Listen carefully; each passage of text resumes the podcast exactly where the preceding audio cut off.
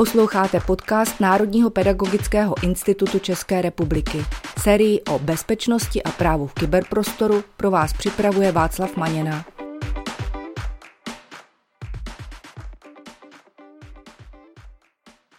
Vítám vás u dnešního dílu na téma Na co si dát pozor při využití umělé inteligence ve výuce, který jsme pro vás připravili s Pavlem Matějčkem. Pavle, vítej. Zdravím tě, Václave, a zdravím i vás, naše posluchače. Dobrý den. V minulém dílu jsme se věnovali tomu, jaké jsou nejčastější obavy učitelů před použitím umělé inteligence ve škole. A dnes na to navážeme, protože umělou inteligenci zkrátka nemůžeme ignorovat. Ta do té školy přichází, ať se nám to líbí nebo ne. Musím za sebe říct, že většina učitelů se rozhodla tu umělou inteligenci smysluplně využívat. A my se dnes právě zaměříme na to, jaká nejčastější rizika nás v téhle souvislosti čekají a na co si máme dát pozor. A doufáme, že tenhle díl přispěje ke zmírnění obav z nasazení umělé inteligence ve škole. Pavle, nemám tady sice křišťálovou kouli, ale tipuji, že první, co tě napadne, je riziko ohledně ochrany soukromí a ohledně nějakého případného úniku dat. Děkuju, že jsme to takhle pěkně naservíroval a je to přesně tak, Václave. Já osobně a i spousta dalších lidí se právě bojí toho, že budou zneužívány ty osobní údaje. Ono je potřeba říct, že celá ta umělá inteligence, respektive ty neuronové sítě, se trénují na těch datech, který dostávají, a oni se samozřejmě už předtím učili na nějakých datech, které jsou volně dostupné na internetu, a teďka ponecháme jako bokem věci kolem copyrightu a dalších věcí. Nicméně často si lidi, učitelé i děti neuvědomují, že čím víc tu umělou inteligenci krmí nějakými vlastně jako svými daty, tak ona ty další data může brát a používat je k dalšímu svému učení, anebo učení jiných jako neuronových sítí. Jo? Že vlastně ty třeba do ChatGPT něco napíšeš, on to třeba nepoužije pro své učení, ale ty data slouží podklad vlastně pro učení nějakého jiného modulu, jo? Který ta firma OpenAI vyvíjí. A netýká se to jenom toho ChatGPT, beru to jako obecně. Ale to je vlastně podle mě dobrá zpráva, protože my tím pádem upozorněme ty děti už od začátku, nebo měli bychom těm dětem a všem těm uživatelům říkat, ať si dávají velký pozor na soukromí, že to stejně musí, ale tohle je další reálný důvod, další praktický dopad, který to může mít. Takže to je podle mě docela vlastně dobře. Akorát je škoda, že to nikdo neřekl zaměstnancům společnosti Siemens, kteří vlastně využívali ChatGPT a nasázeli do něj obrovské množství, řekněme, jako tajných firemních dat, která se neměla nikam dostat, a ta umělá inteligence začala ty výsledky ukazovat a promítat do nějakých odpovědí později, jo? Což je vlastně jako problém, protože tím došlo vlastně k vyzrazení nějakého citlivého, řekněme, firemního tajemství. Takže přesně jak říkáš, je potřeba, aby se o tom vědělo, aby se o tom mluvilo, a proto jsme tady a říkáme vám to. Já jsem si tohodle fenoménu začal všímat zhruba tak před rokem, kdy ještě vůbec umělá inteligence nebylo takové téma ve školství. Mám chytré hodinky a ty hodinky jsou propojené s mobilním telefonem. No a já mám nějaké takové rutiny, jakože třeba každý čtvrtek jezdím někam učit, každou středu jedu třeba do práce, do nějaké kanceláře a tak dál. A všiml jsem si, že asi tak po pár dnech toho používání, když jsem třeba sedl do auta ráno, tak ty hodinky mi rovnou napsaly, za 5 minut můžete být v práci. A já jsem si říkal, aha, tak takhle vlastně se ty stroje učí, takhle aniž bych já cokoliv dělal, tak on jenom pozoruje, jak se vlastně chovám. No a pak vlastně to predikuje nějaké chování a tam jsem jako poprvé hodně zpozornil. Hele jo, jako je to pravda, jo. Je to vlastně jako věc, na kterou je dobrý se zamyslet a vlastně jako dobře si vybrat nějak jako tu umělou inteligenci a určitě si jako říct, co jí budeme svěřovat za data. My když se tady teďka třeba bavíme o tom využití ve výuce, tak je potřeba brát v potaz, že spousta třeba dětí tam bude sypat nějaké soukromé údaje, ale spousta učitelů, aby se třeba jako usnadnila výuku, anebo aby si, a to nemyslím jako špatně, jo, ale aby se třeba jako vygenerovaly nějaké podněty do výuky, tak tam vlastně jako může nasypat nějaký citlivý data, jako seznam dětí nebo něco podobného. A tím se jako dostáváme k problému, protože ty údaje těch dětí by měly být jako extra chráněný. A teď si přesně narazil na jeden případ, ze kterého já jsem velice znepokojený. Ten případ má 2 roviny, didaktickou a technickou, a jde o to, že v Americe jedna paní učitelka na konec školního roku nechala pro každé dítě individuálně vygenerovat básničku. To je docela hezký počin. Chápu, že vymyslet třeba 30 individuálních básniček není úplně jednoduché, takže ona to nasypala do té umělé inteligence. Co jsem tak pozoroval reakce na sociálních sítích, tak většina učitelů jásá a říkají, že to je smysluplné využití umělé inteligence. Já se přiznám, že tohle je přesně ta věc, která mě úplně děsí. A to z těch dvou důvodů. Jeden je tedy ten, řekněme, technický, že tam můžeš dát o těch dětech docela dost osobních údajů. A druhý je ten didaktický, kde zkrátka tohle rozhodně mně připadá, že to není dobře a že to naopak povede k takovému rutinnímu využívání té umělé inteligence a že ten učitel potom, že se to trošku odosobní. Zkrátka, že to není vždycky třeba všechno tak jednoznačné, ale teď mi to připomnělo, jak si právě mluvil o těch osobních údajích žáků, že oni se tam mohou dostat často s velice dobrým úmyslem toho učitele. Jo, a tak ono, že se říká, že cesta do pekel je dlážděna dobrými úmysly, jo, a tady to určitě může platit taky. Nicméně, my vás dneska chceme trošku ponouknout k tomu, abyste si AI vyzkoušeli, abyste ji třeba jako implementovali do výuky, abyste s ní naučili pracovat děti, protože je podle mě jako lepší se toho jako nebát a jít tomu trendu spíš naproti, než nějakým jako tmářstvím dělat, že to jako neexistuje a vyhýbat se tomu, to určitě dlouhodobě fungovat nebude. Ale tam se do toho pak pojí i právní aspekt, protože spousta učitelů třeba jako v nadšení, v takovém tom hypeu z té umělé inteligence, k tomu prostě pustila děti při výuce informatiky, řekla, jak si to zkoušej a podobné věci, což třeba jako vím, že se jako děje, ale už jim třeba jako nepřijde důležitý řešit nějakou právní rovinu. My nejsme právníci, to jako předesílám, nicméně odrážíme se od článku, který vyšel na ai.dětem.cz, jehož odkaz potom naleznete tady v popisu podcastu, kde se vlastně právník věnuje tady té problematice a vlastně se tam uvádějí za mě tři věci, které bych tady chtěl vypíchnout. První je takový, že AI jako takovou můžou děti používat až od 13 let.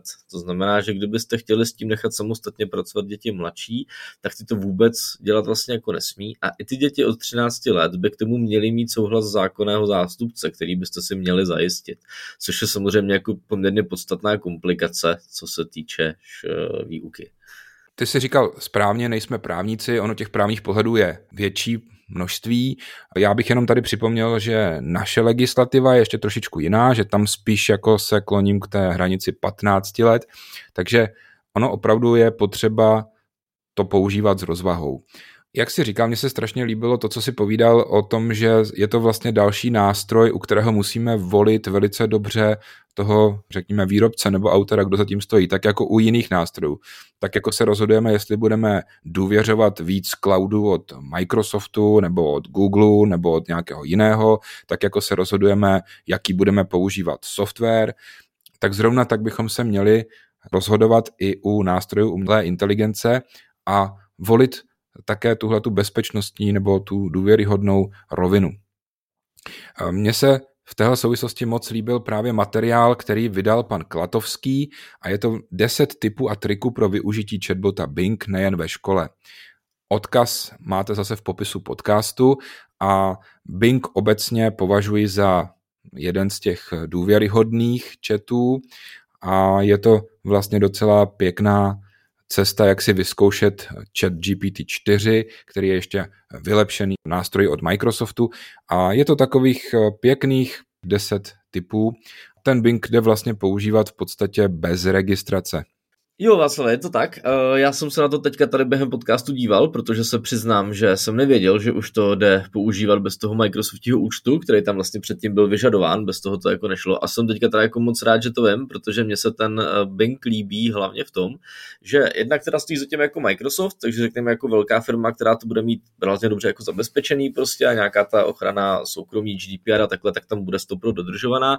Druhá věc, když to máte bez registrace, dá se to, pokud máte souhlas těch dětí, nebo už jsou pak děti jako starší, tak to můžete v té výuce krásně používat. Ono to tam pak určitě nemá takový ty věci jako historie a tak, že jo, protože to je jako v anonymním okně, takže ta registrace tam furt nějaký smysl má. Nicméně ten Bing chat je geniální v tom, že on je napojený na výsledky vyhledávání, na rozdíl od ChatGPT, takže ten Bing chat on umí zdrojovat, což je jedna super věc, a druhá, on vám přímo jako ukazuje, z jakých zdrojů čerpal, takže tam to hodíte jako malé číselné odrážky a on vlastně použije to vyhledávání Bingu a ten jazykový model vám jenom sestaví tu odpověď. Takže je to takové, řekněme, jako bych, Google na steroidech. Já jsem teda zkoušel i ten Google Bard, který tady v Čechách zatím, pokud vím, není jako veřejně dostupný, je tam nějaká beta a to mi zatím nefungovalo tak dobře. No já možná budu trošku vypadat teďka jako pesimista nebo nějaký škarohlíd, ale já to mám tak půl na půl. S tím Bingem jsem si hrál taky, hlavně jsem se na to nechal nalákat tím, že jsem četl ty nadšené reakce, i tvoje nadšené reakce.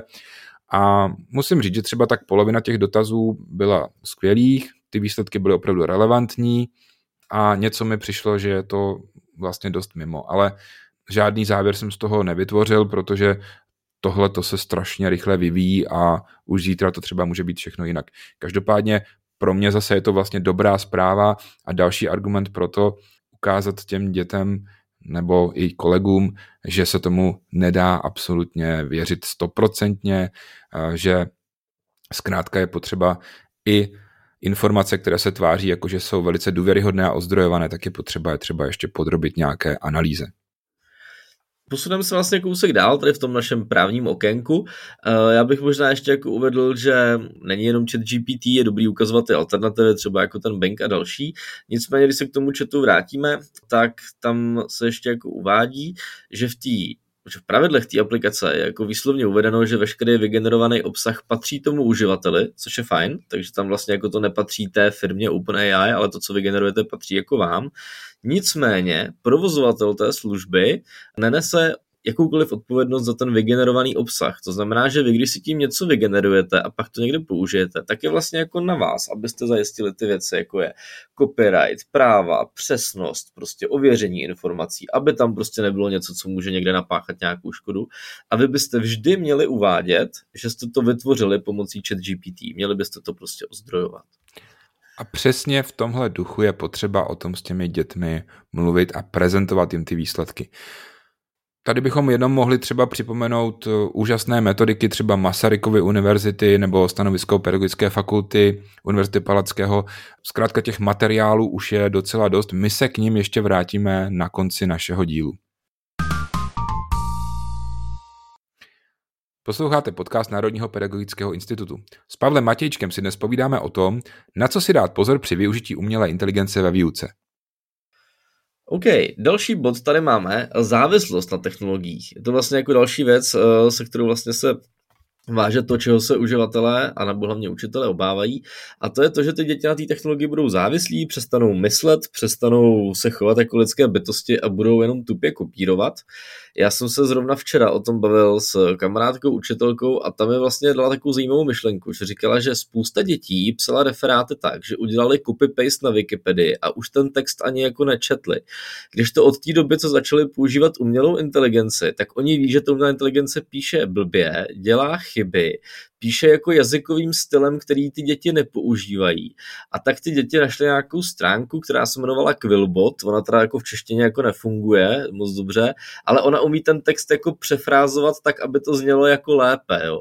A ona říkala, že ty děti paradoxně s úpravou textu od toho ChatGPT stráví víc času, než když to kopírovali obecně z té Wikipedie a jiných zdrojů a že díky tomu jako víc čtou a o tom tématu i víc ví. Tak co si o tom třeba myslíš ty? To je velice komplexní a složitá otázka, ale v podstatě velice stručně s tím souhlasím a cokoliv donutí ty děti strávit víc času s tím textem a nějak ho analyzovat, tak si myslím, že jako prospěchu věci. I třeba to, že znají toho Quillbota.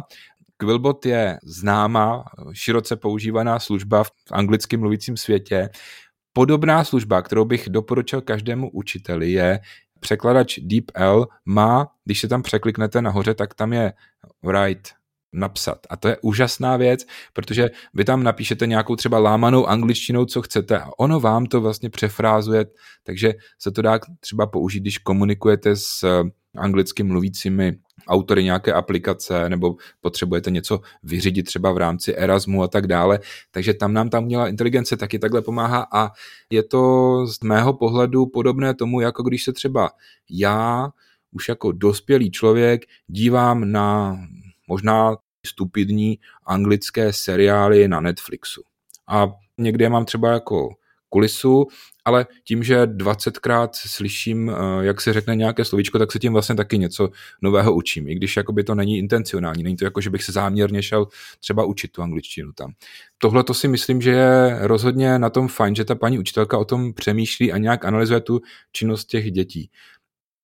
My už jsme teda vlastně jako probrali kvalitu toho vzdělávacího obsahu, to znamená prostě vybrat si dobrou AI, která prostě umí to, co potřebujete a tu pak prakticky využívat.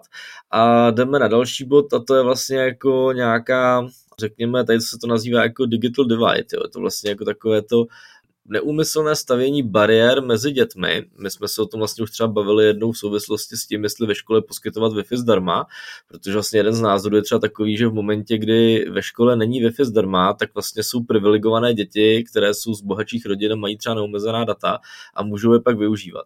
A to samé se stává s AI, jo, kdy vlastně jako dochází k tomu, že děti, které mají doma rychlej počítač s internetem a o AI ví, tak ji můžou používat do výuky, díky čemuž pak třeba můžou mít jako lepší známky. Dejme tomu, že třeba učitel AI nezná a tak řekne, hele, to je parádně zpracovaný úkol, žák má za jedna, přitom žák na tom nehnul prstem. Oproti tomu snaživý žáček z chudé rodiny, který AI nezná a nebo ji prostě nemůže z nějakého důvodu použít, tak je jako diskriminovaný. A přichází tady takový názor, že škola by měla jako zajistit nějaký rovný přístup k těm technologiím, aby k té diskriminaci nedocházelo. A já jsem tady v tom třeba jako za, jo, proto by se podle mě jako mělo nějakým způsobem třeba ve škole o přestávkách nechávat free Wi-Fi. Tím nechci jako nikomu podsouvat svůj názor, je to čistě jako moje osobní věc, ale myslím si, že ty děti by k tomu měly mít rovný přístup. Jo, jak se říká, škola je jediný místo na světě, kde je zakázáno používat mobil a Wi-Fi, jo, což je často jako zvláštní a špatně, podle mě. A myslím si, že u té AI ten rozdíl pak může ještě jako prohlubovat to použití té umělé inteligence tady v tom případě. Jak to vidíš ty? No, vidím to velice podobně, protože, Pavle, všimni si, že my už se tady bavíme, nevím o kolikátém kroku nebo bodu, a pokud bychom ten pojem umělá inteligence nahradili třeba pojmem mobil nebo technologie, tak vlastně všechno to, o čem jsme si povídali, tak je na to aplikovatelné. Takže z mého pohledu to vlastně doteď není nic moc nového. To jsou všechno věci, které ve školství řešíme už dlouho a stejně jako třeba u těch mobilů můžeš mít i třeba rodiče, kteří si nepřejí, aby dítě na prvním stupni vůbec třeba mělo mobil, používalo ho, tak já si docela dobře dovedu představit i situaci, kde budou třeba rodiče, kteří nebudou vůbec chtít, aby třeba dítě pracovalo s umělou inteligencí. Takže tady v tomhletom oboru nás asi čeká ještě strašně moc neprobádaných cest. To je možná jako fakt zajímavý téma jako na hlubší filozofování a úplně samostatný díl, protože zase, že rodič, který by zakázal svým dítě používat AI, to je podle mě dost jako i nevymahatelný v té výuce, že to by mohl někdo přijít a říct, hele, já nechci, aby se moje dítě učilo jako o tom, že země je kulatá, jo, protože já věřím tomu, že je placatá. Jo. A to prostě je podle mě jako nerealizovatelný. Takže jo, tohle můžeme nechat někde jako na později, ale jo, je to dobrý point. Já bych možná přišel jako k poslednímu bodu a to je vlastně jako zajištění kvalifikovaných učitelů a vlastně to, že učitelé o té problematice něco ví, což je podle mě jako alfa a omega, kterou jsme schválně nezačínali a necháváme ji nakonec. Protože potkáváme se často s tím, že ty učitelé se toho bojí, nechtějí to používat. Já nechci nějak jako generalizovat, ale znáte takové ty lidi, kteří vám řeknou, že prostě, že nechtějí mít chytrý telefon a internetový bankovnictví prostě. A my tady do toho jako řešíme jako bezkontaktní platby a další věci, jo. A vlastně všechno se jako posouvá, ten trend jde dál, staré zaniká, nové přichází a tohleto zrovna jako s tím AI do toho vnáší jako ještě rychlejší vítr do plachet. Já jsem nedávno na jednom školení právě slyšel krásnou větu od jedné paní učitelky, která už měla hodně let praxe a říkala, víte, já těm kolegům říkám, že je dobré znát svého nepřítele. S tím já souhlasím, vzpomínám třeba na sebe, když jsem začal učit a ještě vlastně ani tak nebyl úplně internet rozšířený, tak ale byly různé třeba televizní soutěže, časopisy, a které ty děti zkrátka bavily. A já jsem to považoval za naprosto třeba stupidní, ale pokud jsem ten svět těch dětí chtěl pochopit, chtěl jsem prostě znát to, co se jim líbí, tak jsem se do toho světa prostě musel ponořit.